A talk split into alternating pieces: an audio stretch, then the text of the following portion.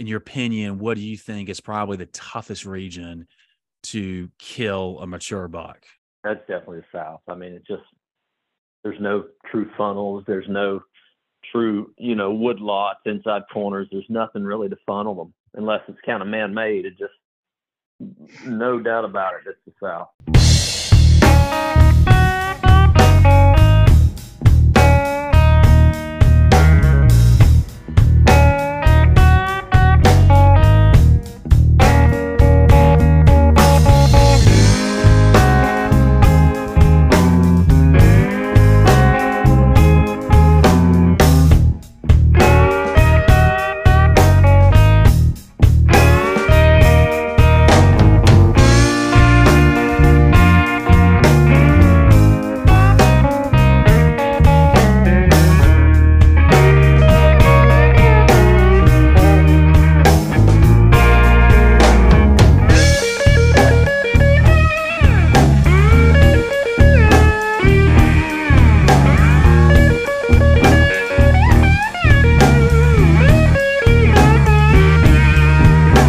Ladies and gentlemen, welcome back to Southeast Whitetail. I'm Mark Aslam, and I'm thrilled to have on the line Jeff Lindsey from the Lindsey Way. Jeff, you there? I'm here, Mark. Well, I, mean, I, I appreciate you coming on. I I have been looking forward to this interview with you for uh for a long time, and your unique perspective. You know, being from the South and moving out to, to the Midwest, Iowa. I I greatly appreciate your time. Hey, man, I'm glad to be on it with you. I know we've been talking about this for seems like a year or two, and I'm glad we finally made it happen. You know, I, I, I it's understandable. You, you, probably wanted to wait to see if this podcast would make it. You know, you didn't want to be be on the oh, early oh, ones no, and just and see if no. it stayed afloat for a while. no, no, no, problem. I'll do. I try to do anyone that, that I get asked to. I my, kid. My schedule allows. I, I'm always listen. I'm always tickled pink when someone um, that I follow and that I look up to um, in, in, respect, um, you know, responds and, and wants to do this because um, I, I, just always enjoy that. And of course, Corey, you there? My uh, co-host Corey Parker's on the line. Yeah, man, I'm here.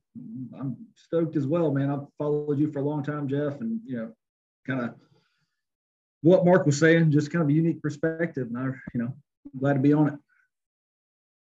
Yeah, absolutely, guys.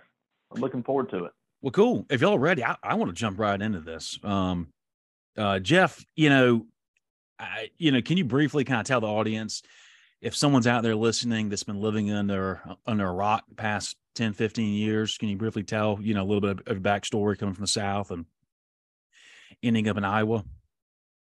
Right. Yeah, I can, man. I, I grew up hunting the South. You know, it was since I was old enough to walk, I was going to deer camps on the weekends with my dad dove hunting, fishing, whatever. Um, that led into, you know, falling in love with deer hunting. And then sometime and later on in my high school through college, I just absolutely fell in love with, with turkey hunting. It was the heyday of the South for turkeys. And uh, that, that was my burning passion. And that kind of got me into filming. And um, I had a buddy that well, he filmed for Realtree, and we we produced a bunch of of, of hunts and videos or filmed a bunch of hunts, I should say, and, and videos, and uh, that was just kind of what we did. And then one thing led to another. Uh, we started hunting in Iowa, early 2000s, I guess, and um, you know, we ended up buying. My dad ended up buying a farm up there, and we moved up there. This was probably yeah, 20 years ago, I guess.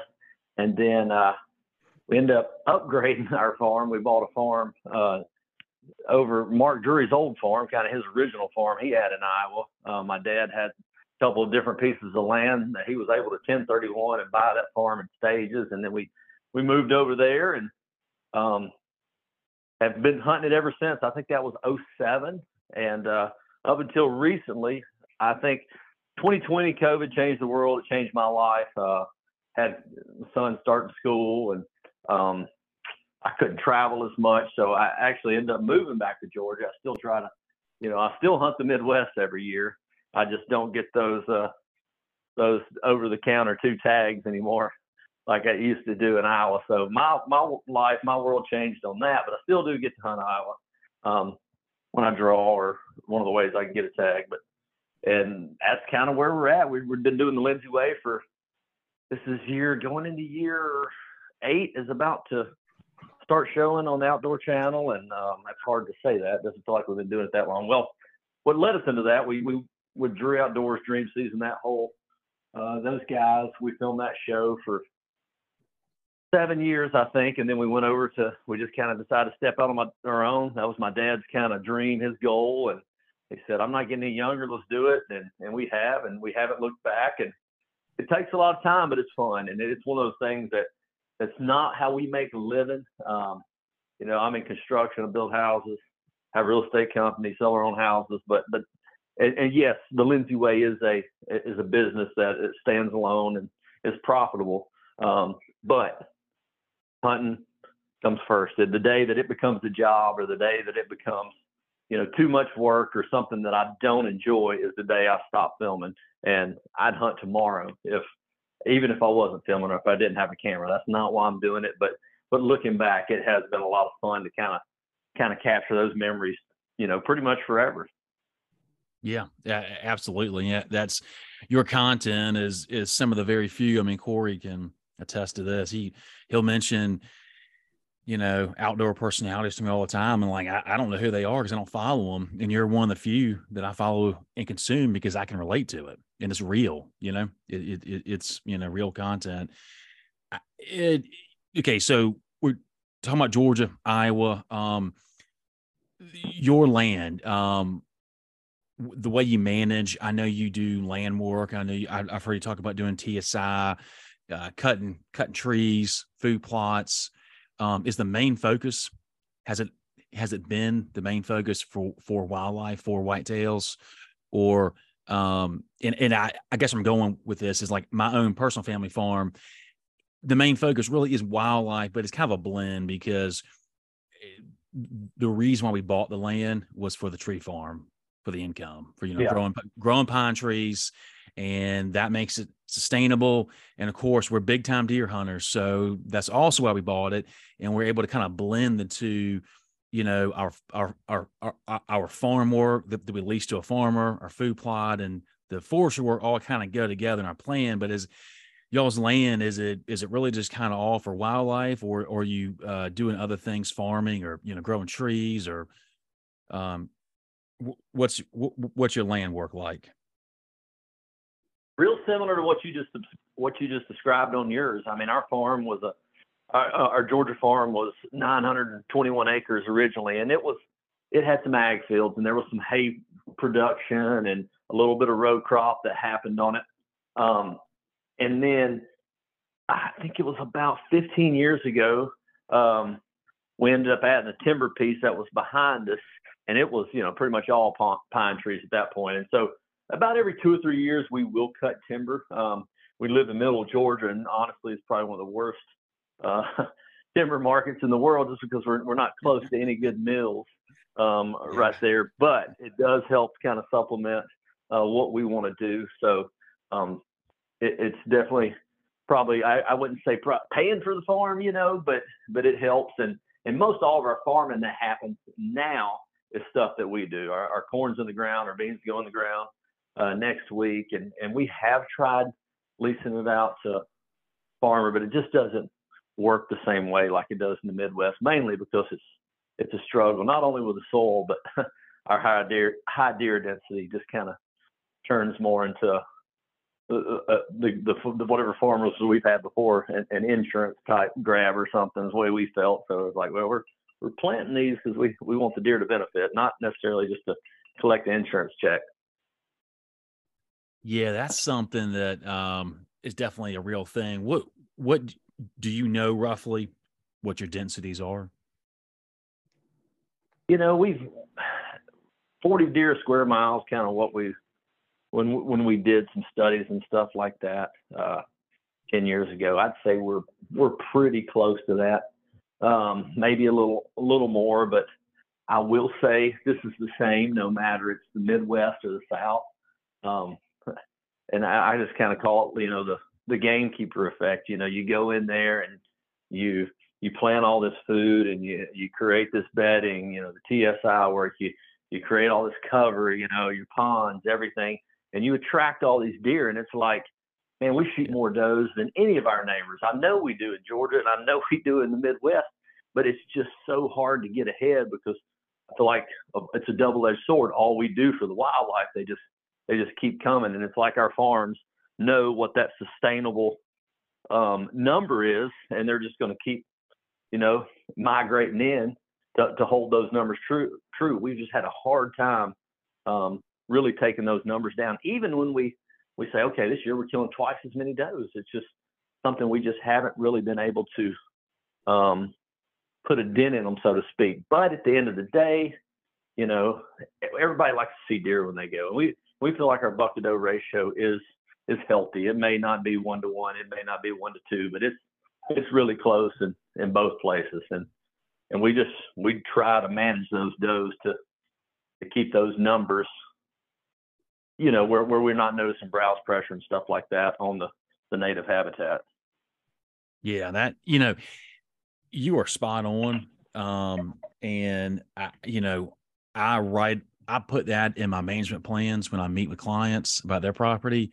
Um, it's something that I've heard uh, Craig Harper, Dr. Craig Harper from you know Tennessee talk about, but rarely does people talk about the the effects of like what you said when you're doing all this habitat work, whatever it is, you know, or if it's all the above, you know, bedding, food, cover, safety, predator management, whatever. Especially when you wrap it all together in a bundle. Well, if you keep doing that, especially if you implement QDM practices by just simply letting them walk, or as Joe Hamilton will say, just simply let let them have birthdays. You know, uh, you're going to build more deer. You're going to house more deer, and more deer utilizing property. That's great, but you got to start shooting more. You got to start pulling the trigger yeah. more. You got to kill more does, and if you don't, you got a problem. Um, all right, let's jump into bow hunting. And I know you do a lot of bow hunting. Corey's big bow hunter. I do it when it makes sense because I'm not that great. I'm effective, you know, but I prefer right, my seven, get it done. I prefer my seven mag and a good uh federal 150 grain. Um, right. So let's talk about let's just jump right in bow like bow hunt all, all about bow hunting whitetails in the South and Midwest. I mean, Jeff, what, what's some of the like just some just just some glaring challenges? I mean, I, th- I just right off top of my head, like, do you have preferred distances where if you're in Georgia, you're in Alabama, or you're in Iowa, is there a your your setups? I mean, are do you allow? Do you want shorter distance shots in one region or the other? Um, you know, do you have different arrowhead setups, broadheads, bullet types? I mean, is there some? I, I mentioned bullet for, but can you talk about some different just bow hunting challenges and things that you've adapted to over the years from different regions? Yeah, it's definitely more challenging in the South. There's no doubt about it. I, I did grow up bow hunting, you know, whitetails. That's kind of what I did. I mean, I shot my first deer with a with a gun, but then I that was my goal. You know, the next within a couple of years, shoot one with my bow, and I and I did. But it's it's a lot different. For one, our deer, are, you know, they're they're a little smaller, so you got less of a less of a, a target to hit. You know, so that's going to happen. And and although our deer in Iowa do jump some, you know, they'll jump the string, but nothing like a deer in the South will. They're, they're just, they're just on edge, you know, and our farm even, you know, encompassing 1800 acres and most of those deer do not get high pressure by us. They may get high pressure by the neighbors, but you just feel like they're born to look up in trees. That's just what yeah. they do, you know, and, and we, we bow hunt, uh, uh, they, out of ground blinds occasionally in the South, but it is just not the same. Uh, you can't conceal in the South. You know, you we, we joke about it in the Midwest. I can put a, a ground blind up the next day. I can hunt it in the Midwest. Well, I got to put that thing out like two or three months early in the South to get those deer used to it. And and we'll hunt box blinds, you know, with a with a rifle. Out of our rednecks, we've tried over the years just slowly in every field to get a redneck, and that's really came in handy. You know, we didn't have that, nothing like that, you know, 10, 15 years ago. But now with kids and all, you can just I can pretty much take my son or my daughter anywhere I want to hunt regardless of the wind. But we don't bow hunt out of ground or out of box blinds in the south. We may do that occasionally in the Midwest. It's just kind of not our thing, and it's not how we have our our farm set up. But but yeah, there's a, a lot more challenges. But but I think you can talk about the deer jumping, talk about how much smarter they are and everything, but at the end of the day, the biggest difficulty for us that we've seen uh, bow hunting in the South versus the Midwest is just the wind. I mean, the Midwest, you know what? It's going to be out of the Northwest. That wind's going to be out of the Northwest, and pretty much until it starts changing, and then it changes, you adapt and react accordingly. But in the South, I don't care which way that wind's supposed to be blowing from, whatever the weather channel's saying, or whatever the forecast is. It's going to blow from there, and it's going to blow from three or four other directions. And you know, I don't, and you guys probably see it even worse than us, closer to the coast over there. But I don't know if it's just because we're down there, you know, but but in the corner of the United States, between the two oceans, the trade winds, whatever it is. But we just do not get. In the morning time, we'll get some consistent thermals. We will get that. Uh, but as far as the afternoon, you know, setting up, it's either going to be so dead calm with no wind that you know you can you can't even think straight because it's so calm, and you sure can't get drawn on a deer. But but when the wind is blowing, it's just it's just not consistent. And you know, to be an effective bow hunter, you got to have a consistent wind. You got to play that wind, and that's probably my biggest thing I would say that I've noticed is is different or challenging bow hunting the Midwest versus South. Yeah, I, I, can definitely agree with you there. We've actually, I only, I have about a little less than 400 acres, and I've actually been texting a buddy of mine who's hunting the north side of the property, and I'll be hunting the the south side. And I'm right there close to the coast, and just what you said, man. We we'll be arguing over which way the wind's blowing. And, and uh, right, yeah. And you went your stand probably. Both of y'all went expecting the same wind. That's right. I mean, we're we're only hunting, you know, a couple thousand yards away, and you know he's got a north wind, and I've got one kind of swirly west. You know, and we're just arguing over that. And it's it's tough. Yeah, for sure. Yeah, thinking back, I, me and my dad, we've definitely had that discussion. Yeah, we'll be, oh, it's supposed to be this, but no, it's blowing this way over there and not over here. But yeah, no, you, you see that a lot. Do you see that, Mark? I guess on your play.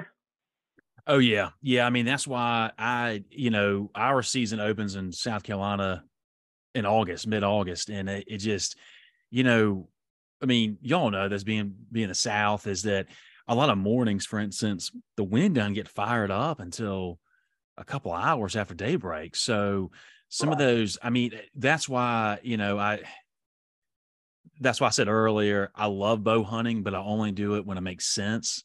So if I'm trying to kill a buck early season, I'm not taking my bow because you're going to educate a bunch of deer and maybe that buck before you even get close to it. So that's why I kind of drift back in the in the in the thin burn pines and climb with my rifle just because I mean I, I can't tell you how how many hunts have have have like come together for a buck where I've where I've like kind of like fallen into it, kind of backdoor my way in because I go to one place and the wind's doing one thing, and so I doing something different. So then I move locations, and then I see some action, and I kind of capitalize on that later, you know, in that weekend. But yeah, I mean, the wind is um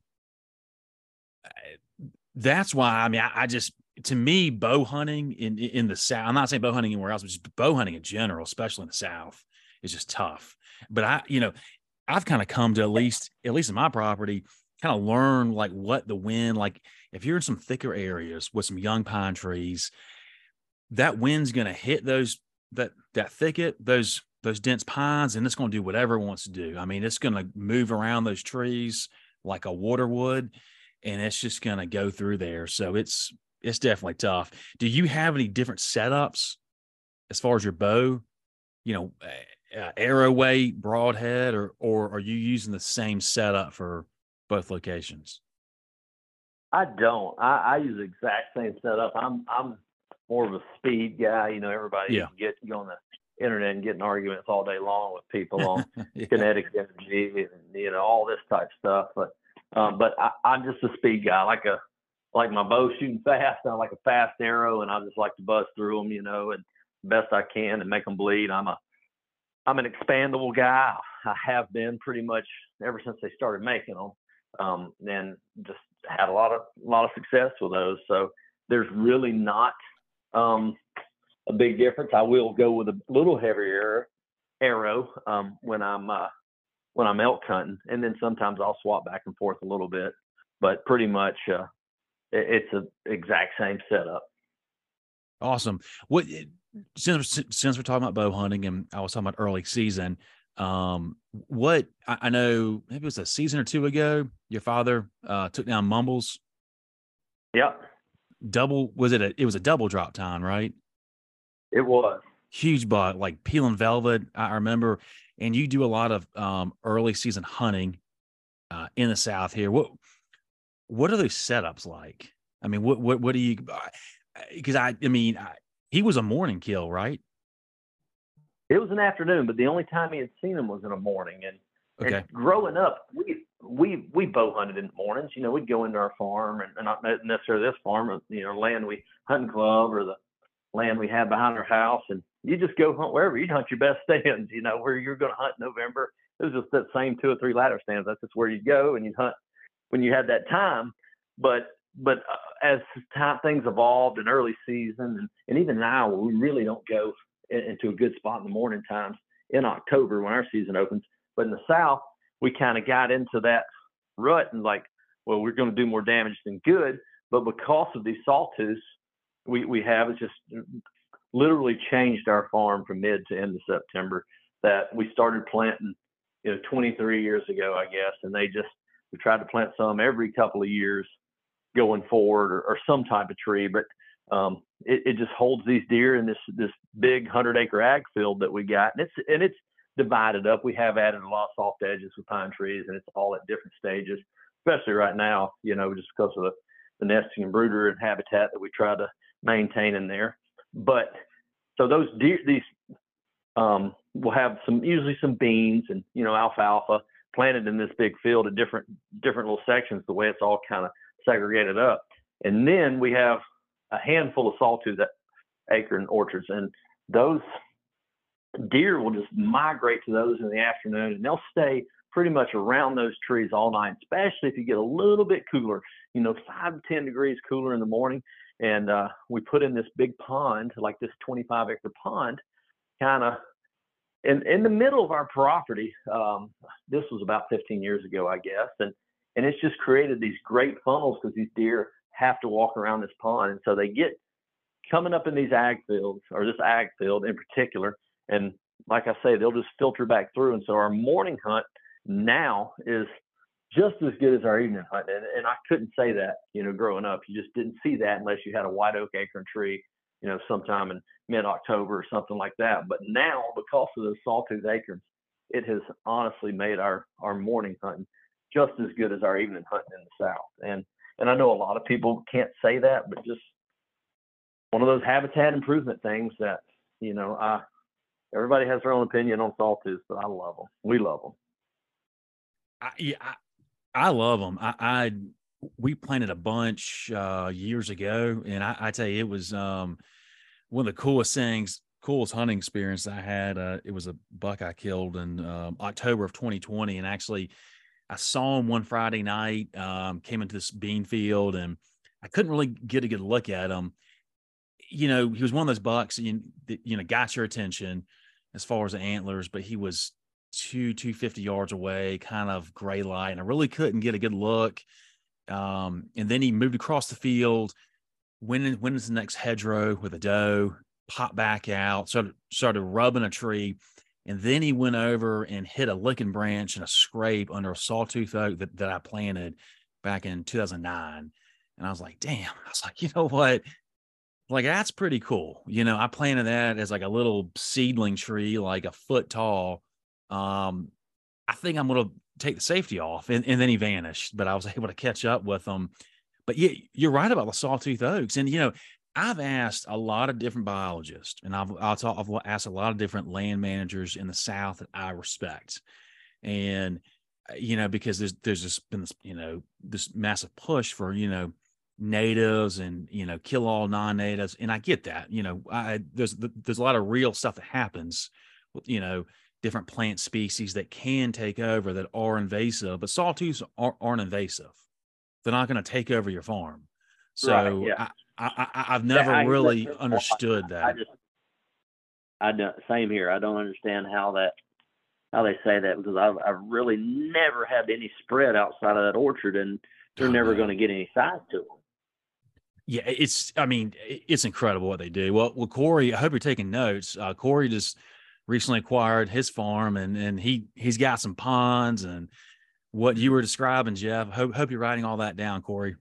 Yeah, man, I was already going to put down some sawtooth anyway after we did this uh, timber project we're about to do. But uh, now, yeah, I mean, I you know obligated to now. I mean, I you know just a preponderance of evidence. But uh, yeah, no, it's that's one big thing. I think Mark, I'll talk to you about it when we, you come out. But I got a couple blocks we're going to put in a. I hesitate to say orchard, but yeah, we'll probably put in quite a few sawtooths when we go back to plant. Um, one question I got for you, Jeff, you about the Midwest versus the South. Um, and I know that that y'all, you know, do run pretty good surveys and kind of know your deer for the most part. Um, and I lived in Oklahoma for a little while and hunted out there, which is not Midwest, but definitely not the South either. Um, how many of your bucks would you say you have on camera versus just kind of surprised, like you didn't know they were there? If you're kind of compare the Midwest versus South, I mean, I know uh, at least in my experience, um, I'll get a fair amount of deer on camera, but every year, man, I'm seeing. It doesn't matter what property I'm hunting. You know, any property I know well, I'm seeing deer in the South that, you know, where the hell did that come from? And I had no idea what that was. Right. And there's this idea that you can get all your deer on camera, and I just don't. That's not been my my experience. What you got any take on that? Uh, you know, I would say both of them are real similar. We run a ton of cameras, probably too many, and, and I will say that to a fault, just because I feel like um, the last couple years I have really kind of not. I haven't stepped back. I have stepped back personally on cameras a little bit, um, just where I don't let them like dominate my life. Now my dad's gotten where he's starting to um, do them a little bit more. Um, just it was always my thing. I put out the cameras. I checked all the cards, and we figured up, you know, one day of how many millions of images. You know, I was clicking through every every year, and I felt like that's all I'd done, and I really got burnt out on it. And uh, not so much in Georgia, uh, but mainly in Iowa, just because we were running, you know, 60, 80 cameras and run through the summer and uh, and kind of the same thing in, the South. We don't run as many cameras per acre in the South as we do in the Midwest. Um, probably more so just we don't spend as much time. We I to say that because we do spend as much time hunting there, I guess. But you know, we're hoping, you know, to find that magical, you know, 180, uh, 190 inch deer in the Midwest and, and in the South. You know, you're just looking for something mature. So I guess you got a little more carrot hanging out in front of you. Try to find that next giant in in Iowa, but occasionally um, like last year, I've seen this buck come out, and you know, I, he was one of those. He was he was cool buck. He was old. Um, he was this was late October. He's dead on this doe, and I was like, I almost let my camera guy shoot him just because I'm like, I don't know him, but I know he's old, and that wasn't what deer I was after, and he ended up getting away from us. But I was like, man, I, what deer is that? I don't know. You know, I don't I don't know what deer this is. But then when I went back and and I had some pics of him, so usually I feel like now I can say that I see I see more deer that I didn't know before. Um, but that's probably because my memory doesn't remember uh, shooting them ever since I cross or getting pics of them. You know, it's just one of those deals crossing 40, not as good as it used to be because I always had this photographic memory going up. You know, if I I seen a deer once, felt like I would remember that deer for several years, no matter how much he changed. I could remember him year to year just based off his frame and that's just unfortunately that's not the case with my brain anymore. Yeah, yeah, I can side with that for sure. Um, but I don't. I guess to summarize that, I just it, it doesn't happen as often, I guess, as I would like. But I think that's because we run so many cameras. So y'all, eh, Iowa's a two buck state. Is that correct? It's a two buck state for resident. And if you're a landowner, you know, I think that's you know 40, 60 acres, whatever it is get them confused with uh, Illinois, Kansas. Then you can get a third tag. You okay. know, and there's there's different ways you can get tags with the you know you got better odds with muzzleloader, and then you know a lot of people do the party hunting on the the gun seasons in early December. So there's okay. a lot of different ways to, to, get tags, but most people are trying to, to get that bow tag, you know, to hunt yeah. southern Iowa zones, and that's taken four or five years to get drawn, which is crazy, but that's that's what makes it so good. So I, I want to move in uh, next, talk a little bit about uh, hunting culture. Um, a lot what I cover on Southeast Whitetail on this podcast and articles I write and stuff I post is just uh, really just celebrating the hunting culture of the South. Because um, you know, not that it's any bit um, better than any other region, but it's just different. You know, it, it's just different, and, uh, and I wanted to show it. So, um, so reason why I went in that right now is that you had talked about if Iowa is a is a generally a, a two buck state, maybe you can get another one as a landowner. You're probably not seeing uh, deer managers like yourself, land land stewards, hunters, taking out a quote management buck. Whether some people feel that you know they can call out genetics, which you know has been um, has been hypothesized for years, but has been you know tested by researchers and biologists that that does not work in a wild deer perspective. But there is something that you can do as far as essentially culling out mouths on the landscape. You know, you've got X amount of deer, and if you kill some of them, you you've got less, obviously, and so the, the other ones will grow better, and you'll create more fawns and a lot of stuff like that. So that can't be a thing out there, right? If people, I mean, are do, do people take those you know buck tags and maybe take out less inferior bucks like the other ones, or is, that, or is that just not a thing out there? No, usually if they do, it's by accident. That's just not. You know, that was kind of my thing back when I would get two or three tags. I would yeah. always say, "Man, I'm every year I'm going to shoot a management type deer."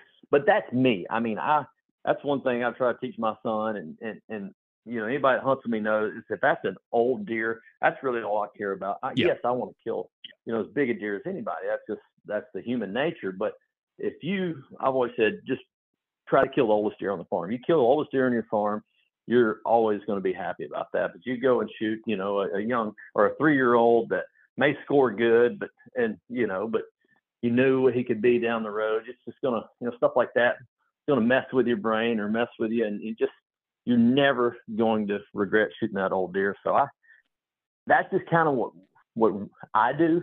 You know, everybody's different, but you know, these people are drawing drawing one tag every four or five years. I mean, I get it. I'm, yeah, oh, yeah. I understand. Oh, yeah landowner in Kansas. I get one buck, and uh, my deer density out there on our farm, farm on the, uh, the Arkansas River, there is as high as anywhere, anywhere I hunt. And every year, rifle season, I have three or four buddies. Well, two of them didn't get drawn this year. We take the same group of four or five people. They didn't get drawn, but I'm like, come out here, guys. We're going to shoot an old deer. I mean, if it's an old big one, I don't care, but we're going to kill some old deer because I cannot, by only killing one tag, we, we can't manage that. And um, and I do agree, you know, kind of with the science on that, that you can't really, um, you know, cull genes out, stuff like that. But, but my theory is if it's an old deer, well, he's taking up space, you know, not only yeah. from a, food yeah. perspective, but for whatever reason, you know, you get those six, seven, eight year old bucks. I don't care if that's, that's one thing that is consistent. You know, it doesn't matter if it's Midwest, Texas, the South, but you get that old seven pointer with three or four inch tines, you know, he's going to be the baddest buck in that Cloverfield, you know, or or wherever you're hunting, and he's going to run all these other little deer off. And my thought is, well, don't go getting in a fight and hurting this up and coming, you know, stud three year old, or don't go running this four year old off to my neighbor because he don't want to be stressed out by you all the time. So that's my theory. Well, just first chance you get them, I say take them. Yeah, yeah, I I agree. Yeah, I I, I don't um. I'm not a management buck kind of person. Um, we usually just try to hammer the does pretty hard. So, with that being said, does is, is there much of a cultural hunting difference? Um, you know, of of hunters killing does in the South versus the Midwest. I mean, I mean here in the South, we there's some. I mean, of course, the densities vary, but I mean, there's some pockets throughout the Southeast that have. I mean, where I am, um, and I've known this with with our uh, QDM records for 18 years, but um, I really couldn't say it out loud without people probably thinking I had lost my mind until Clemson University did a did a, a spotlight. They've been doing spotlight surveys in my part of the county, my particular county, and we're, you know, we the low end's 169, the high end's 229 per square mile. So, um, you know, we've got it up there. You know, killing does in the South, it's like people either on board or they're not. Um, you Yeah. know, It's a lot of work. Out there in the Midwest, is that the kind of thing, or, or is it? I mean, is it because I mean, you know, there's such a a very rich and strong as well as there should be buck culture because y'all are doing something right out there with growing big bucks, and you and you've got a very healthy age structure of bucks. So how does that doe? I mean, like for instance, I've been a little bit about people not shooting does because I'm doing cleanup work personally because I've got I've got some neighbors one one in particular that has access right on top of me 800 acres and they don't shoot any does. So i've got people like corey coming over to you know shoot four or five at a time out of a bean field which he has to try to balance that. I mean are the does a, a big thing? And if so like when do y'all try to really target these does um throughout the is it just throughout the season early late?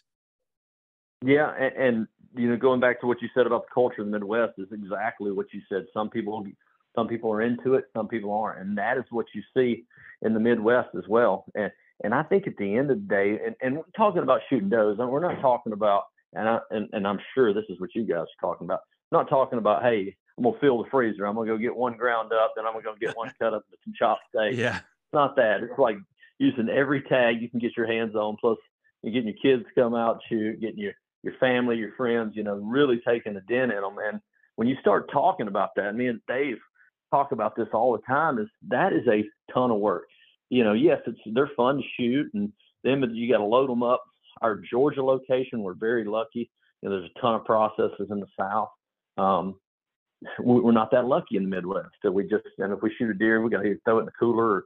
Most of the time, we just clean them ourselves and uh, process them ourselves in the early season. But in the Midwest, we do not start shooting does until you know late season, pretty much when all the buck tags are filled. Because then we're going, you know, we'll, we'll we'll use guns. They just started to bring back the, the rifle season in the Midwest uh, or in Iowa uh, two years ago, which used to that's how we shot all our does. We'd shoot 100 does in a weekend, um, you know, with a handful of us with the, the rifle tags, and and we'll shoot some along the way, uh, you know, in October or in Georgia in September. That's kind of what we feel like we're just kind of we're getting in the groove, getting dialed up for the rut, but we don't do that. We just we're not those people that goes says, "Hey, we're going to shoot all our does before the rut." Now, the biologist on our Mississippi farm, Magna Vista, out there where we hunt on the river out there, and that deer density out there is through the roof. Uh, but the, he wants us to shoot all the does before the rut, and I understand why. Uh, and, and I do think there's some definitely some validity to that, and definitely some pros to do it. Um, but our thought is, I just like to keep those deer in there. I, I don't believe in, hey, I need to save these does for the rut. I don't believe in that because at the end of the day, I want more, I want less does, so those bucks got to search more. But that just, like we were talking about earlier, it's hard to get to that level. But we, we just shoot them towards the end of the season, and Thanksgiving's kind of our day, our our time in Georgia. We like to because our season in Georgia runs through first of September, first of September through January 10th. So if we can, you know, hunt that week of Thanksgiving, you know, uh, maybe start shooting some does and some some of our non-popular spots. But that first of December is really good for us for bucks. So if we don't have a, you know, if we we got a buck we're still after, we'll hunt then. But usually we try to allow a month of hunting, which may give us honestly, you know, six, eight, ten sits, just how busy we are. You know, getting some people in to to try to get those numbers down.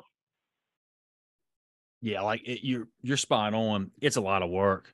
I mean, Corey knows this. I I've been doing some like you know little kind of fun doe invitational tournaments um, at our farm late September to to uh, try to hammer them. It's just, I mean, we're trying to.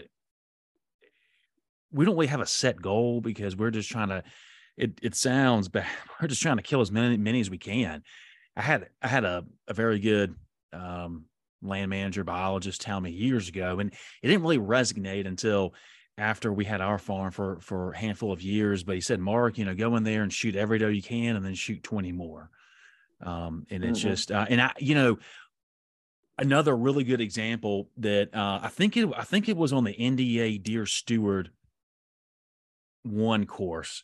They talked about, you know, different reasons for shooting does early and late and one one another good reason to shoot them early is because you know does deer in general consume about five to six pounds of their body weight every single day.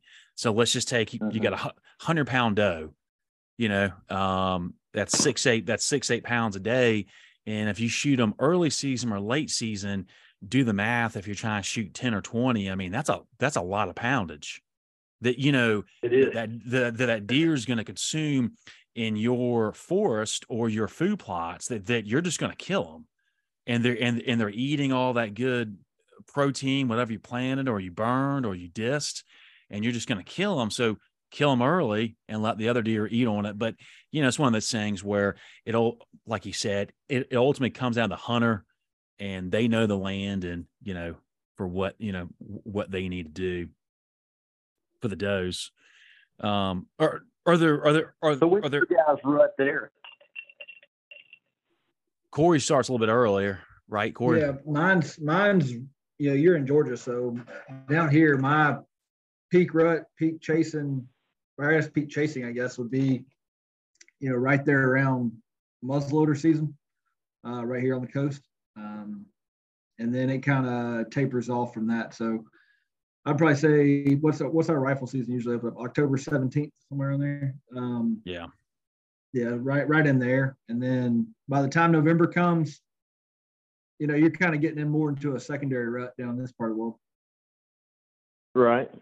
From what I've seen down as close to the coast as we are. You go a little bit in where I used to hunt towards, you know, Bulloch County, and um, it's a little bit later, but pretty early down this part of the world we I, I've been um I've been using the the the fawn fetus uh or not the fawn the the fetus scale um yeah.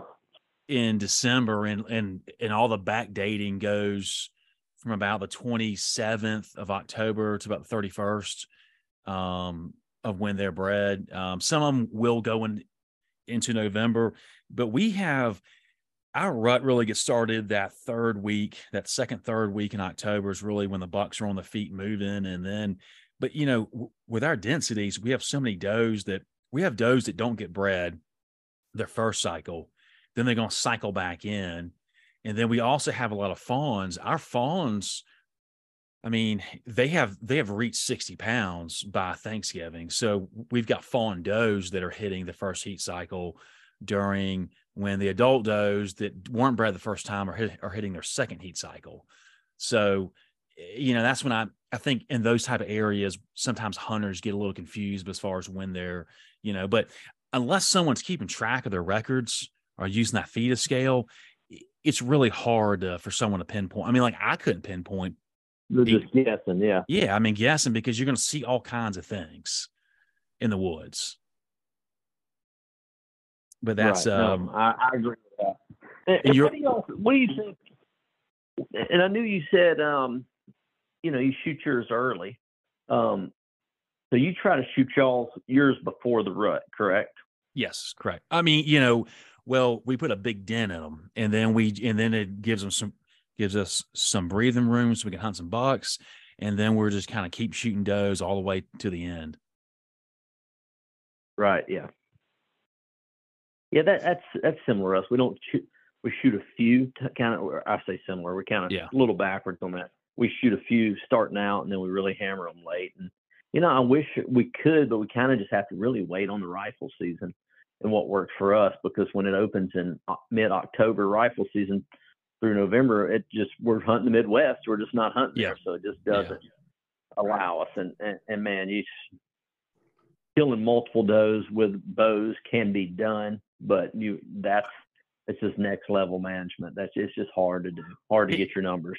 It is. I mean, yeah, right. Anyone regulating does with with archer equipment, hats off to them. I mean, I I I talk about shooting does, but I mean, I'm thankful that that you know we can start hunting them with a rifle in the lower half of South Carolina August 15th. There's no early archery in the lower half of South Carolina, um, and that's mostly for the number of deer we have.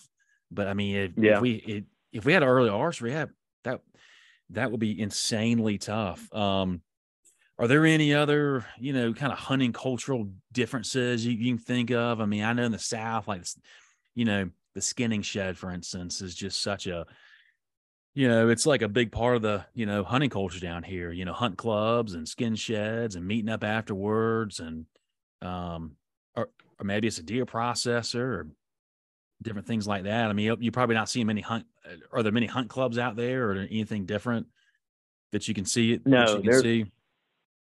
almost zero hunt clubs in Iowa. There may be two or three guys that may, you know, lease 300 acres or something like that, but no, you do not see the hunt clubs. You you, you see the occasional skin and rack or something, but it's just different because you know you when we first first started going to Iowa, you know, 20 25 years ago, there there was hardly anyone bow hunting. It just didn't happen. That those people were raised on you know they got a week long, then they got a 10 day rifle season December, and everybody waited till then and hunted. That's when they went and got their buck, and they were going from you know woodlot to woodlot, and they were driving them. That is what they did. And hey, don't get me wrong, that's what I used to do.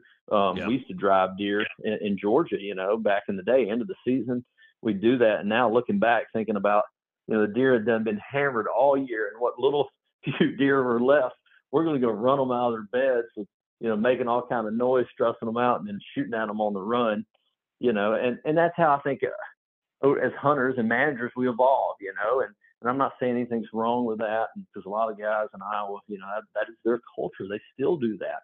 But I, but I do think you can look at not only hunting but but life in general. A lot of things humans do, and they just get they learn and they get better and they evolve and, they evolve and and do stuff that maybe makes a little more sense than it used to, you know, or doesn't. Don't do the stuff that didn't make sense. So that's a big culture there. But yeah, it's it's funny you talk about hunting clubs up there. You just you do you do not see that. They definitely have their cultures, but most of those center around that that gun season, and that and I do miss that hunting club aspect. You know, yes, you you're not going to maybe get the deer um, the age on a on a piece of land when it's got you know 20 30 people hunting the hunting club I grew up in we had 30 something 30 35 members on 900 acres and that was you know how I pretty much grew up hunting, and we'd go there. Everybody brought their camper, and and you know we don't. I miss that camaraderie. You know that's why I enjoy what we do in Illinois. We invite a lot of people to hunt the farm over there. We invite people to hunt in Kansas, so we get that on a smaller scale. You know, and it may only be you know four, five, six people in the woods, but you're still coming back, swapping hunting stories. You know, it kind of helps keep us going too. You know, I, I like seeing somebody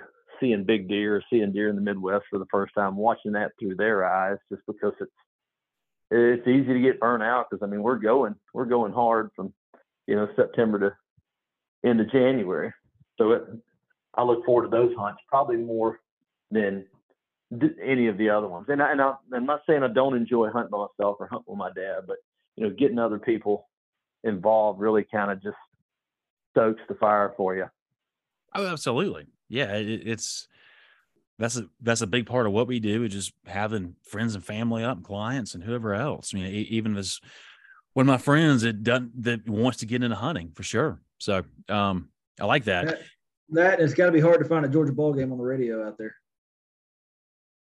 Yeah, uh, yeah, that's exactly right. It, it ain't, you ain't gonna see that up here. I guess now with the internet and all, you can you can stream whatever you want, but you know, Saturdays in the South, man, it's deer hunting and college football. You know, it's just what it's always what happens. You know, always a conundrum, man. I mean, Georgia plays Florida right there that first week in November, last week in October, three thirty in the afternoon. Stuff. So, are you uh, yeah. are you a Hawkeyes fan now since since uh, Iowa? Well, I mean, honestly, I've always been just kind of an SEC fan. I, yeah. I do like the Hawkeyes. I mean, I'll pull for them, but I've never been diehard. Um, but you know, I'm I, I live in Bulldog country, so you yeah. know, I'm at the end of the day, I'm always going going to root for them, especially because I got so many buddies that are either you know Tennessee or Bama or Auburn fans, and and so there it's been a been a good little run here the last handful of years since Kirby Smart's been on board. So I guess yeah. that I'm I wouldn't say I'm any more of a fan now, but I, I do a lot more talking now than I you used should. to because it's easy. To, you should out there. these these are heady times for, for Bulldog Nation. I can promise. Let them know where you came from. That's right. All right, let's uh, let's um kind of move toward towards wrap, wrapping this up. i have got some rapid fire questions, Jeff. If you're ready, um, if you don't feel like answering one, you can pass. No worries.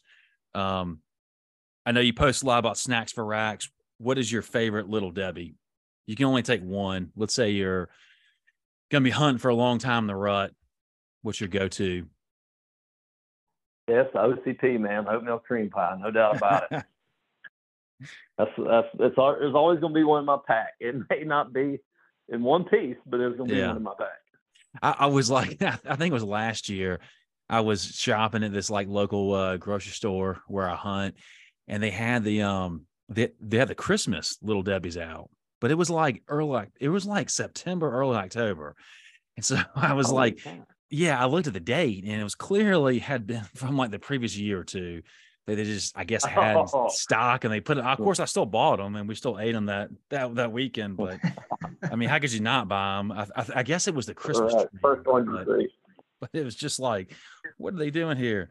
Um, well, that throws my whole theory off because I'm usually like, hey, when those things are on the shelf, that's when the deer are in right? Well, if you're getting them in September, October, it's not going to work. Hey, yeah. that holds true then. You know? That's, that's throwing the science off here. Yeah, we'll get we'll get NDA to do a research project on that. You know, when they put up the right, yeah, when they hit the shelves. Yeah, yeah. So, um, um, hunting media. What what what what do you? How has hunting media do you think has changed in the past twenty years? Oh man, night and day. Yeah, it's uh, night and day. I mean, to a lot of good info out there, but there's also a lot of time wasting out there. So yeah, yeah. I, that's what. that's kind of that's kind of my take. Is Like, there's so much great. I mean, it used to be like you had to subscribe to magazines or certain TV shows or videos, but nowadays, like, there's a lot of legit biologists and people that are real. I mean, that know their stuff, and they're putting free content out there. But there's a lot of people yeah, yeah. that are putting content out there that's really not it's, it's extremely misleading, I should say, to put it lightly. Absolutely, yeah. Everybody wants to know, you know, wants credibility, and how do you get credibility? You got to sound like you know what you're talking about. So, there's people uh, trying to sound like they know what they're talking about, whether it's right or wrong. There's just a, there's a lot of bad advice for as as many, you know, smart people uh, out there like like yourself. There's going to be probably two or three that's just spewing their own opinion, opinion or whatever Grandpa taught them, and you know, is that really what's best for the, the whitetail or the turkey population? You know, the, yeah, that's that's that's a big deal. But the turkeys is a big is a big lightning rod right now because people are looking for answers. Yeah, I yeah turkeys. Yeah, what what you bring up turkeys? I mean, what uh, are, are y'all? I mean, I was. I mean, the turkey issues in the southeast are pretty. Uh, I mean, there's some landowners that have a ton of turkeys and they can't beat them off with a stick and those are kind of you know pockets here and there but most of them are dealing with the same stuff that if you follow like mike chamberlain different people uh, wild turkey science podcast that people know about are, are y'all dealing with anything like that any of these kind of issues out in the midwest overall yes we are overall we are um, we we hear it but as far as our Iowa farm, it, it's the good old days. It's as good as I've ever seen it. Um, it's got as many turkeys as anywhere you could expect. You know, just big easterns, bunches of. But our habitat there, you know, we got a lot of CRP grass. We got, you know, everything we do for the deer. Those turkeys kind of benefit off of it. So our our farm in Iowa is is, is loaded with turkeys. Gotcha. Um, okay, real.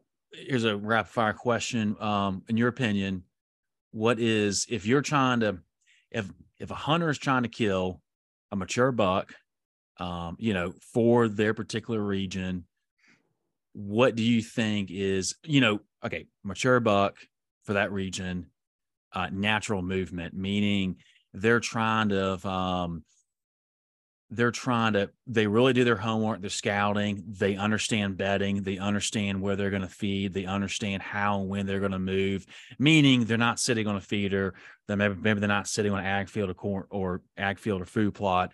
In your opinion what do you think is probably the toughest region to kill a mature buck that's definitely the south i mean it just there's no true funnels there's no true, you know, wood lots, inside corners. There's nothing really to funnel them unless it's kind of man made. It just, no doubt about it, it's the South. Yeah. And I, that's, I mean, that's, I guess I'm, I mean, I am biased, but that's my, uh, that's my opinion. But I, I almost feel, I can't think of the right word, but like Corey knows from like hunt my property, but like grow, grow, I mean, I grew up in a hunt club, very similar to what you were talking about. I mean, it's kind of every man for themselves, and people are kind of talking about what they see, but everyone's not really sharing what they really see, kind of kind of deal. Um, but we kind of fell into a, situ- a situation where we started to checkerboard our pine stands and really have mm-hmm. some, you, you know, some some some some varying habitats and and by doing that and when you do it and we design it the right way you can you you can't create funnels and pinch points and just you know it, it's not gimmies but you can you can uh, be able to really hunt deer on their natural movements going to destination food plots and whatnot. Um, but it's you know it, it's still it's still certainly difficult. Um kids. yeah, oh sorry go ahead. scenario yeah no, yeah, that type of scenario, and that's why you're probably so successful. You got to you're you're doing things that are not only making your habitat better, but if you keep in mind the huntability aspect of it too, which it, obviously you are, it's going to make you more more successful for sure. Yeah. I guess when you just think of like a hunting club, hey man, me and you know 20 of my college roommates are in this hunting club down in South Georgia, and it's you know 800 or 1,000 acres, and it's timberland. Well, you know what? It's it's either going to be 100% pine trees or it's going to be 100% clear cut because depending on what stage they're at. So, and then that, that's when it gets tough, just real tough. I know. I, it's when, when someone's wall to wall, like you said, border to border, the same age class and whatever. That's why, like, I, I, I always, whether someone's just trying to bend my ear or if, if they engage with me to help them with their land, I would try to tell them, uh, and that's why like I've been putting so many videos out about forestry work that you know I listen. I mean, I was in the same boat. I was hesitant on clear cuts. I was hesitant cutting trees, but it's some of the it's one of the best things you you can do because you're going to make money. But then you're also you can create deer habitat, kind of where where you want them to bed, where you want them to feed, and so forth. I mean, it's a way of really clear cuts are. Yeah, I still think clear cuts are, are, are overlooked. You know, yeah, we're not clear cutting hardwoods or you know generational trees, nothing like that. But just on pine trees, man, that that is a lot of people frown on it. Oh, they took all the trees down. Like, well, you're about to have the yeah. the bed and cover of the century right here. So yeah, I still think it's one of those things. That's what we tried to do, you know, a little bit. Is it may only be five acres here or there, but a five acre clear cut clear cut is a ton of bedding. But you just you got to get out of that mentality, you know, that uh, you know I had growing up, you know, and just start thinking, overall.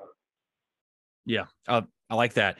Um, let's switch here into kids. Um, I, I, if anyone follows you, uh, you do an awesome job bringing your kids out there. I, I, think it was Cash, your son, shot a huge buck last yep. year, right? Um, I've been taking yep. my three-year-old boy about before my girl's about to turn seven. They've been going with me. Um, I, my son, my three-year-old son, he was with me a number. He was with me. I probably shot three or four does with them last year in the stand. Uh, Corey's taking his son. They they shot a, a doe at my place and a turkey this year. Um, my son's just latched onto it. I mean, I I woke him up at like four o'clock one morning to drive the farm to go turkey hunting. He just shot up. I, I, I tapped him. He just shot up and he said, "Let's go." You know, so I'm almost think I'm creating a monster. Like he wants to go turkey hunting now, and I'm trying to explain to him it's not turkey season. I mean, we can do it, but it's a big gamble, you know, with the law. I'm kidding. but um, do you have any kind of suggestions with, with hunting with kids, do's and don'ts? Or are you just out there? Because I'm out there winging it.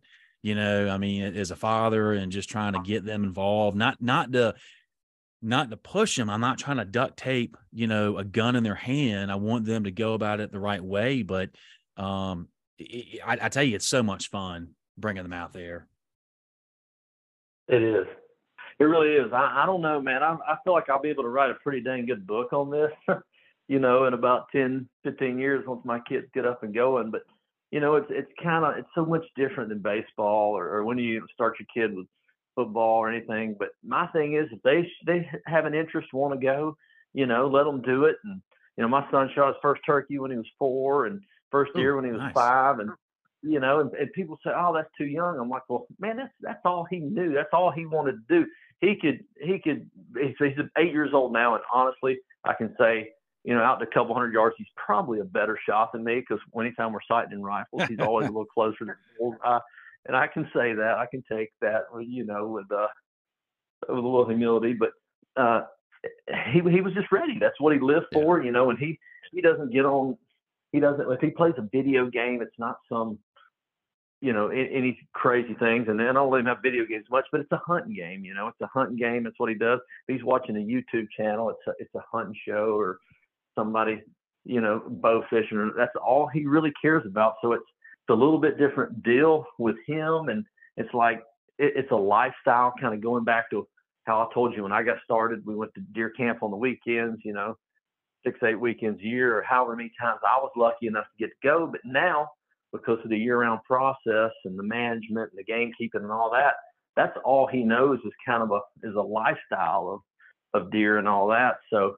Um, and, but I, and I also want him to work his way up, and he has with bucks. He shot some nice deer. He has not shot uh, any of our real true top end deer yet. And not that I would tell him not to shoot, but I'm trying to. I want him to earn it, but I want him to respect it. And um, but he likes to he likes to pull the trigger. I mean, he's he just does, and and that's what. and I think that's what uh, keeps it fun. I had a buddy in um, in Mississippi, and you know all he wants to do is is uh, duck hunt. And he says, my dad raised me, took me deer hunting, took me duck hunting, but you know what? He never would let me shoot a deer. And uh, but every time I went duck hunting, I got to pull the trigger. So that's why. Hmm. And he was kind of just kind of joking there with his dad was in the room, just kind of blaming it on him. I was like, man, that's a that kind of hits home, you know. So you got to make it fun, and I try to get him to shoot old deer. Now I'm never gonna, you know, talk him out of shooting some prize, you know, three or four year old if that's kind of what he wants to do. Um, and it makes sense, you know, we'll, do it uh, to a point, to a point, because I'm like, you know, you only get one deer, you know, here or there, and I don't know. I've just going back to, you know, one day I'll be able to write a book. I've struggled with a lot of things with him that I I don't know anybody to talk to to, to get answers because I don't want to I don't want to spoil him. But then again, when I take him hunting, I don't want to go hunt some spot that sucks just to try to prove, prove a point because that's that's what I got to do too, you know. So uh, it's a little little different, a little different uh, with him than I, it probably will be with my girls, just because he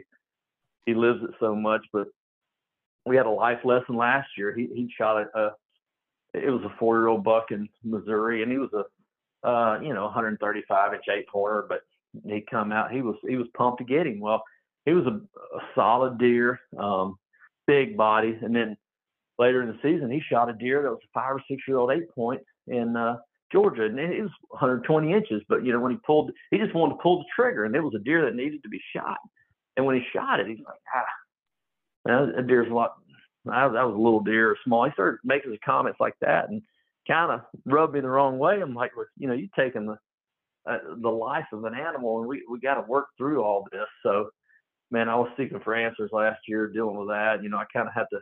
Seems like every year I'm having to put him on not the bench for a little bit, but I'm like, hey, if you want to go hunting, you're gonna have to go and just watch me shoot. You know, you're gonna have to learn it, and or you're not gonna get to shoot this time. And fine line between you know letting them pull the trigger too, and then you know how much is too much to respect life. So I said all that to basically tell you I have no idea what I'm doing.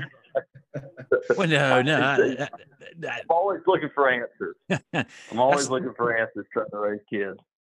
That's spot on, Jeff. Because I mean, you know, what worked. I mean, it, it's it's out with anything in life. I mean, like you could take like like a land management. I mean, what you're doing on your Georgia farm might not work for Corey or my place in South Carolina. So, and same thing with kids. I, I'm I can't speak with- for Corey's kids, but mine. I mean, I mine wants to get both of them want to go.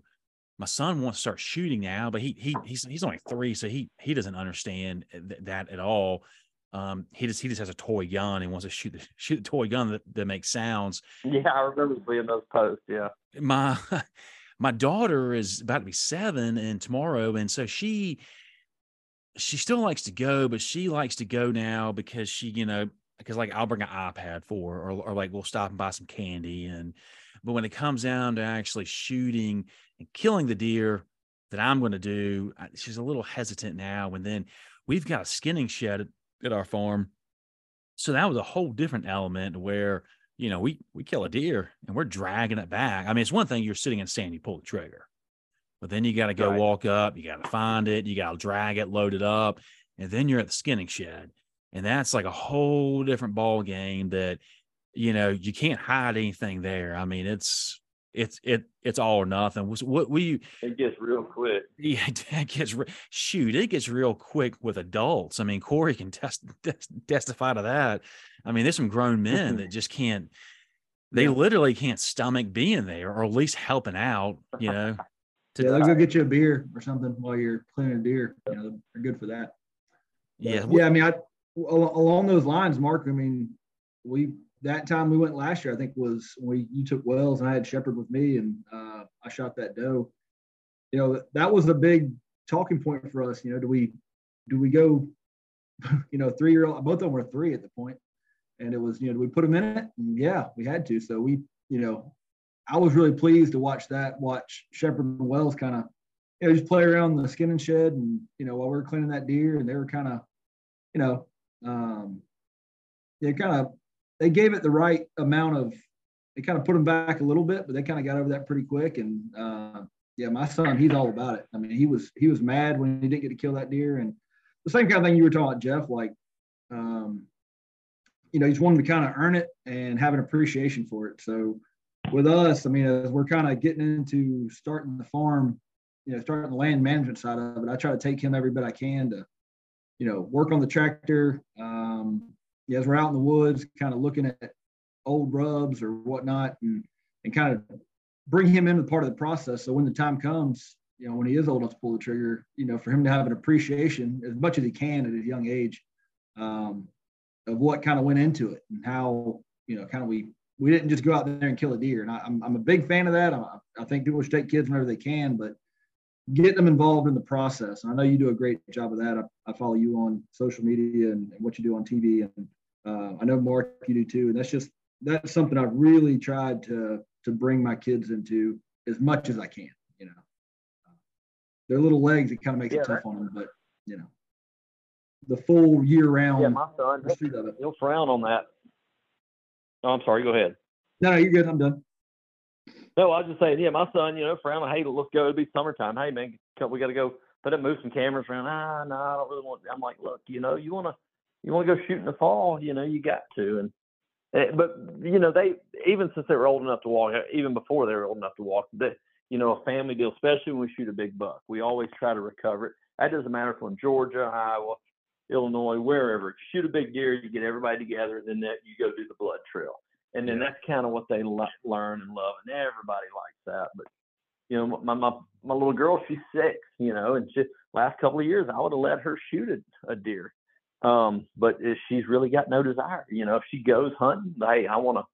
I want to, you know, bring some snacks. And before I even get the door shut on the redneck, she's telling me she's hungry, and yeah. uh, that's just what she likes doing. But she's got, she's got really no interest in it yet.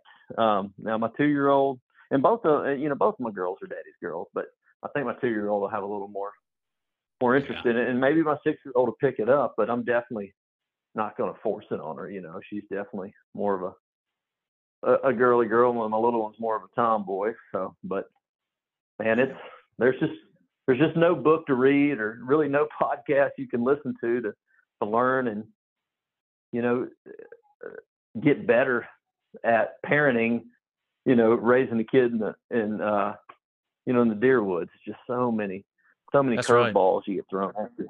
That's right. One one curveball I've been thinking about is when you, when you're describing your your your oldest daughter. That sounds like my daughter too. I mean, she likes to go. She likes to do stuff with me, and she likes to go. But she, I, she, I don't eh, see her unless something changes wanting to kill a deer down the road. But I know what's going to happen you know, a couple years down the down the road, she's going to be in high school or dating somebody, and that boyfriend might want to hunt and, then, yeah. and then and then Gwen's going to be talking to me about you know some you know some some some some jackass has just dated my daughter wants to go hunting and then what am I supposed to do Corey and Jeff am I supposed to put them in the best stand or am I supposed to put them on the highway and then call the warden oh, and tell him I got right, some guy poaching yeah. and tell him I got some guy poaching my line you know as one of those jackasses once upon a time I would say take it yeah, that's good. That was, I guess it's a good way to learn if you're gonna like it or not. Yeah, my yeah, that was me. Um, I will say my daughter now, she's the same age as y'all's, and she very much equates um, whatever I bring home. If I'm going hunting, she equates that to being able to, um, yeah, we're having deer steak or whatnot. She loves. I mean, that youngin loves wild game. Uh, duck, man, she loves duck. She likes to, you know, pet their feathers and everything, but she very much equates it to that. Now she doesn't care anymore about killing one, but she she wants me to go kill one or whatever so we can eat um, you know, deer steak or duck steak or you know, have something with a turkey or something like that. But uh, yeah, she doesn't care anything in the world about going to kill one. She's very much a girly girl, but uh, my son, it'll be it'll be a lot of fun, you know, as I get older. That's, yeah, like eat them. Well, that's a good segue. Um, Jeff, I'm going to wrap this up with with uh, three questions that I ask every guest. Um, and Corey brings up a good one, uh, wild game. Um, do you have a preferred wild game dish recipe that is just like your go-to favorite? It doesn't have to be elaborate, but just something that you just maybe maybe you've been on the road for a couple weeks and, and, have and been forced to eat out. You're finally home. Maybe got your family there. Is there something that you just just a preferred dish? Yeah, that'd be you know what we call you know country fried or chicken fried deer steak. You know, cast iron skillet with you know it's, Hell yeah. Tenderloin of the rump that's been cubed up and it's got we put a little Tony's on it and uh, you know just just fried up. And we don't do a lot of fried we don't hardly fry anything really to ever eat in at the house, but deer steak's one of those, and we we try to have that if we have some, you know, especially in deer hunting season. You know, once every you know three or four weeks. That is just everybody's uh, go-to dish, you know. But it's got always going to have the same thing. It's going to have, you know, uh, green beans and mashed potatoes. We don't cook it unless we cook it like that. So if we got a special guest over or something, we'll do it. But that that's my death row meal. I like that. Well, I well, yeah. Um, there might be some people out there listening that maybe you had as a guest that didn't have that, and they're probably thinking they weren't special enough to get that. or no, we didn't have. We may not have had didn't it. Have and usually, I try to keep it pretty fresh. We got to have a doe on the ground or something where I can go out there and cube so, it up. So do you? So do you use um, a wet batter? So it's like I'm sorry. Can you, what's your batter mixture when you go to fry? Do you have a wet batter? Flour. No, just just dry all-purpose flour, um, and then you know just olive oil or avocado oil, whatever, yeah. in the pan. And uh, so it, it's it's a dry batter for sure. Gotcha. Did and you know? It's just one of those that's been kind of my wife and mom have just tweaked it over the years. And and now when I talk about cube meat, I'm talking about it. It's it's thin. It's yeah. it's yeah. thin cut. You know, quarters quarter inch probably, uh, maybe a half on some of it at the I, I don't even know if I'd go a half. I'd probably say a quarter to a third, and then we run it through the cuber twice, and so it's it's cut it with a fork tender. I well, I guess I lied. I, I, told, I told I told you I have three questions, but I just thought of one more. Processors. Is there a noticeable difference as far as like what they offer? Eh, you know, in in the South and Midwest, as far as venison processors, are they pretty much is pretty much the same? No, yeah, definitely. Definitely. I have heard. I mean, in the Midwest, yeah, they just do they do crazy stuff. You know, I mean, so I got to get some deer processed in the Midwest to bring it home if I want. You know, like our Milo's Locker, who we give them, you know, 50 to 100 deer a year, and they were able to. Iowa has a great program, you know, where you can the hunters donate for the hungry and stuff like that, the HUSH program. But uh, we'll keep a few of them for ourselves, you know, as much as our freezers will handle. But I mean, any type of deer stick you want, or or or summer sausage. You you just about dream it up, and they can do it. And uh, yeah. it's not like that in South. It just it, just at least ours aren't. You know. I I was home with a guy um, from Minnesota this this past season. He was a um, camera guy, really fun guy to hunt with, Hunter Rudd, and he he was he was he was loving um we had some sausage. Uh it was um what is it, Corey? It's uh I think it's called Sweet Heat or something like that from a great Habanero outdoors. mango you got? Yeah, habanero mango. And it's just a good perfect mixture of like a sweet heat, you know. You got you know, but anyways, he was saying that, that up in Minnesota, they just don't really get a whole lot like jalapeno type stuff up there in processors. Like down here, man, you can get jalapenos and whatever you want to, just any kind of mixtures, but it's a little more bland as far as the flavorings they they offer up there. But you know, that's Minnesota. Um, I can't speak for that. All right, second question. Do you have I usually ask people they have like a book or uh like a media content recommendation of someone's someone's maybe trying to, you know, gain some more knowledge, whether they're land management or hunting in the South. Is there anybody that you follow, Jeff, or a book or show or hunting media that, that you would suggest someone that they could, you know, benefit from in the South?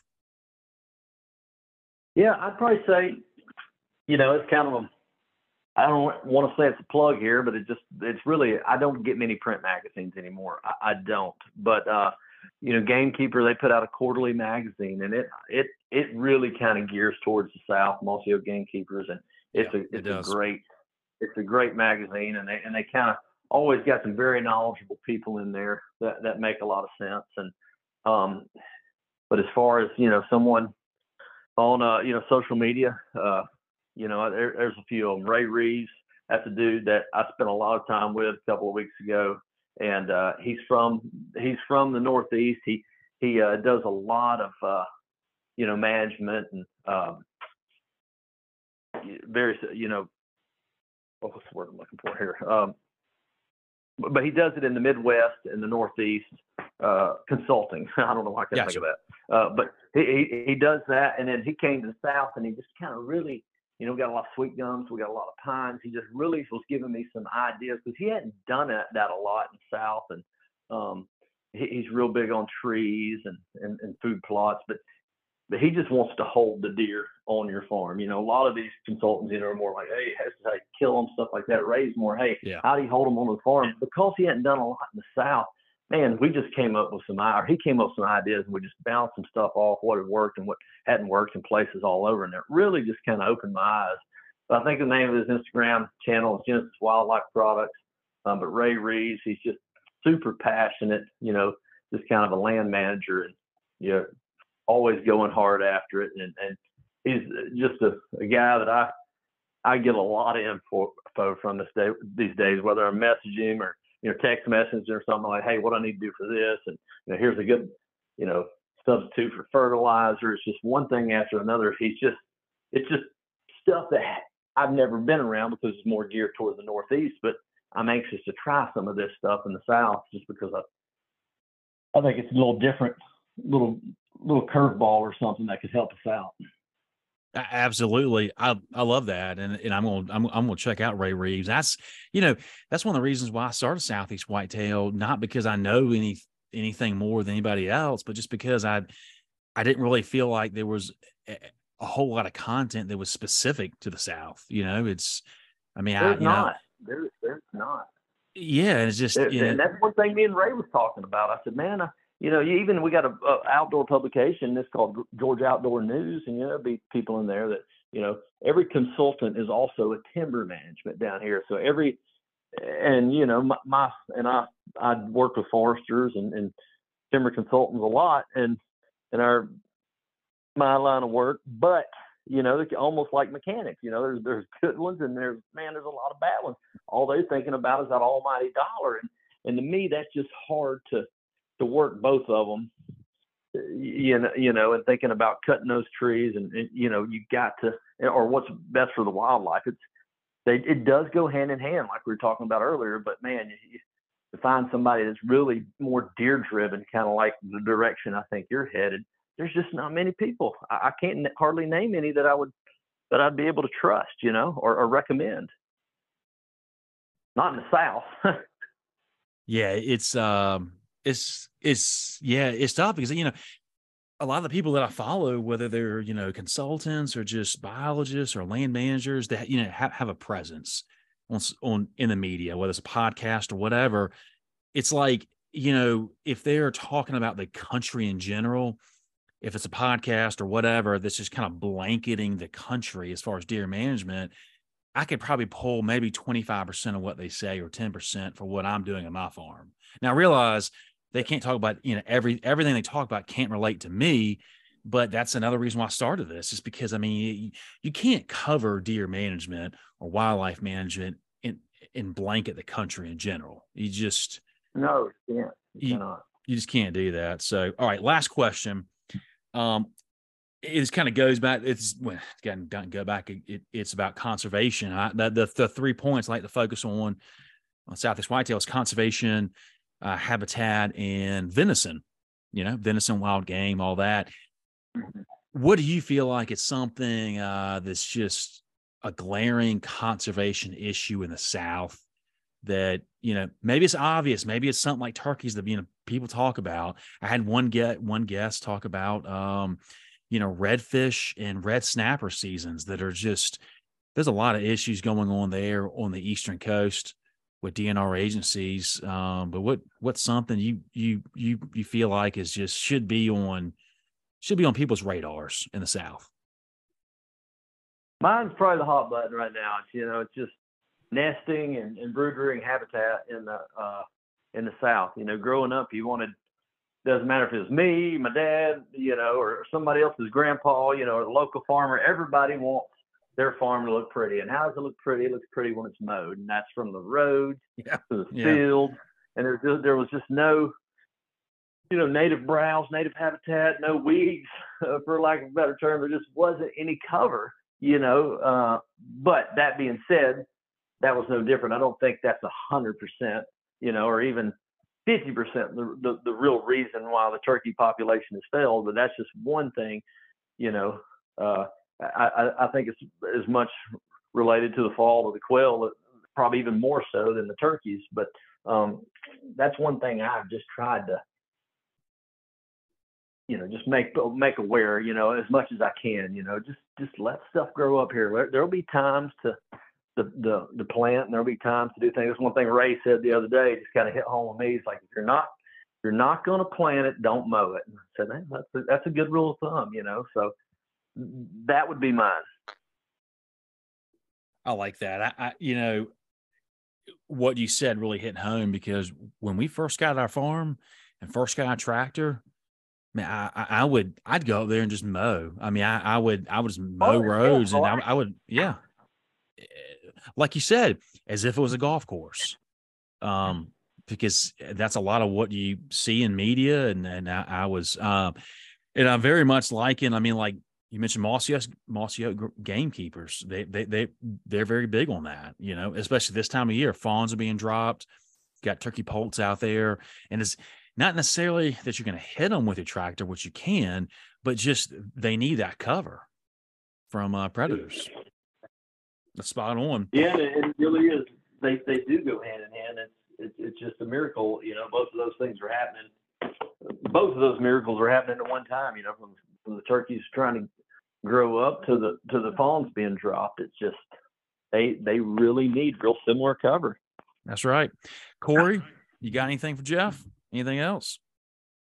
Nah, man, it's been no, not that we hadn't already covered. I'm sure I could sit here and you know shoot the breeze all day. I mean, it's you know, again, I really I really enjoyed it, and um, you know, look forward to watching what's coming out. Um, what else you're doing out there, and you know, it's your farm in Georgia, especially. So, um, no, man, I, I really enjoyed it.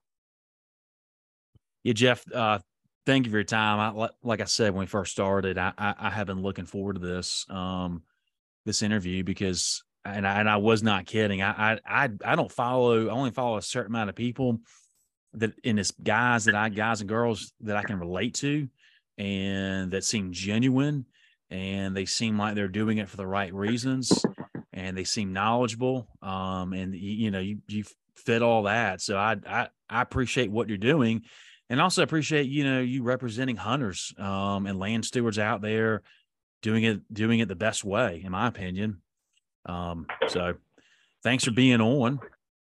And uh, you got any you got any uh any trips planned this summer, or are you just gearing up for the for the fall? Yeah, kind of gearing up for fall. We got to go. It's kind of work related, but we're going to uh, Salt Lake City, Utah next month. So I'm looking forward to that.